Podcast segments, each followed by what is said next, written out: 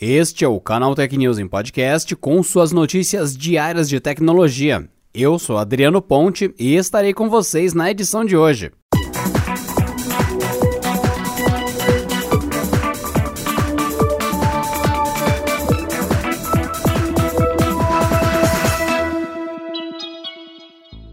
Início desse mês de julho, a Microsoft anunciou que, por conta do cancelamento da E3, faria uma semana de acesso a demonstrações de jogos para Xbox One. A lista traz mais de 70 títulos e, como prometido, as demos já estão disponíveis gratuitamente até o dia 27 de julho. Para quem tem o console, é claro. A Microsoft ressalta que essas demonstrações não são as convencionais demos que pipocam de vez em quando na loja da empresa. Isso normalmente acontece quando um game está próximo do lançamento ou mesmo mesmo chegou ao catálogo do console. Já nesse caso, algumas delas podem representar uma ideia ainda inicial do que o jogo será, de forma que a versão final pode até ser muito diferente do que os jogadores poderão acessar. Há dois destaques brasileiros na lista: Alchemist Adventure, um game em aventura com elementos químicos do estúdio Bad Minion, e Dandy Ace da Mad Mimic, o qual já conta com prévio no Canaltech. Nem todos os títulos entrarão na plataforma de uma vez. Entretanto, a lista completa dos games está no canaltech.com.br. É só você ir na seção de games e conferir lá. A Oi anunciou nesta semana que fechou um acordo para negociar com exclusividade a venda de sua unidade de telefonia móvel para a Highline do Brasil, empresa de infraestrutura em telecomunicações. O negócio surpreendeu o mercado e principalmente põe fim ao desejo das concorrentes Claro, Vivo e TIM, que já haviam feito uma oferta conjunta por essa divisão da Oi. A ideia depois era compartilhá-la entre elas. De acordo com a Oi, a Highline apresentou a melhor proposta acima do preço mínimo de 15 bilhões de reais, que fora estipulado por sua unidade mobile de telefonia. A exclusividade negociada entre a Oi e a Highline termina no próximo dia 3 de agosto, mas há possibilidade de prorrogação. O plano da Highline não é se tornar uma operadora voltada ao consumidor. Na verdade, ela quer atuar como uma operadora de rede. Isso significa que caso a compra da divisão mobile da Oi se concretize, ela será uma operadora de rede neutra em todos os níveis. E nesse cenário, os clientes da Oi Móvel serão vendidos depois para as concorrentes em um leilão. A diferença é que um dos compromissos que a vencedora deste leilão terá de assumir é a de utilizar a infraestrutura de torres, rádio e espectro da Oi Móvel, que nesse cenário passam a pertencer à Highline.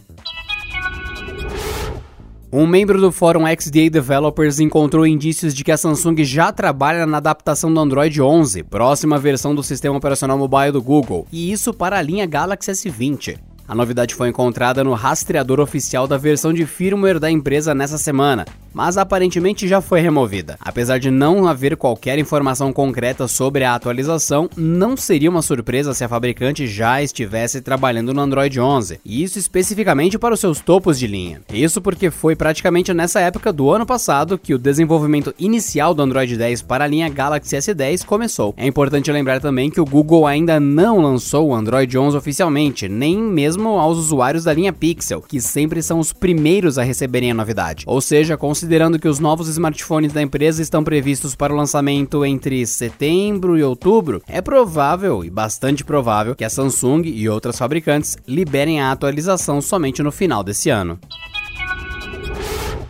A continuação de Sonic nos cinemas está confirmada para 4 de abril de 2022. Quem deu essa informação foi Ben Schwartz, ator que deu voz ao Ouriço na versão em inglês do filme em seu perfil oficial no Twitter. Ainda não há informações sobre a trama da continuação de Sonic, o filme, mas o primeiro longa termina em aberto para uma nova história. Ainda há a expectativa de que o diretor Jeff Fowler, responsável pelo primeiro filme, volte para a continuação, assim como os escritores Pat Casey e Josh Miller. O primeiro longa teve uma uma trajetória de redenção. Em seu primeiro trailer, fãs criticaram o design do personagem, o que obrigou a Paramount a refazê-lo do zero, obrigando o estúdio a adiar o lançamento. E no fim, o longa, baseado nos jogos da SEGA, foi sucesso de público e crítica, que o taxou como um filme divertido. Previsões apontam que o longa teria uma receita de, no máximo, 45 milhões de dólares. No entanto, o filme arrecadou mais de 306 milhões de dólares em todo o mundo.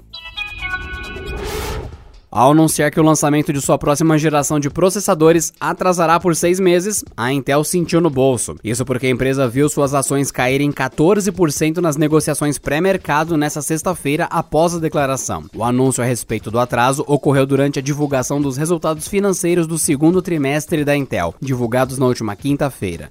Originalmente, a previsão da empresa era de que o lançamento desses chips ocorresse no segundo semestre desse ano. No entanto, em março, a fabricante anunciou um adiamento para o final de 2021. Agora são pelo menos mais 12 meses de atraso, ou seja, já também há a possibilidade de que essa nova geração de processadores chegue ao mercado apenas no segundo semestre de 2023. Anteriormente, a Intel anunciara que os seus chips de 7 nanômetros seriam lançados em 2021.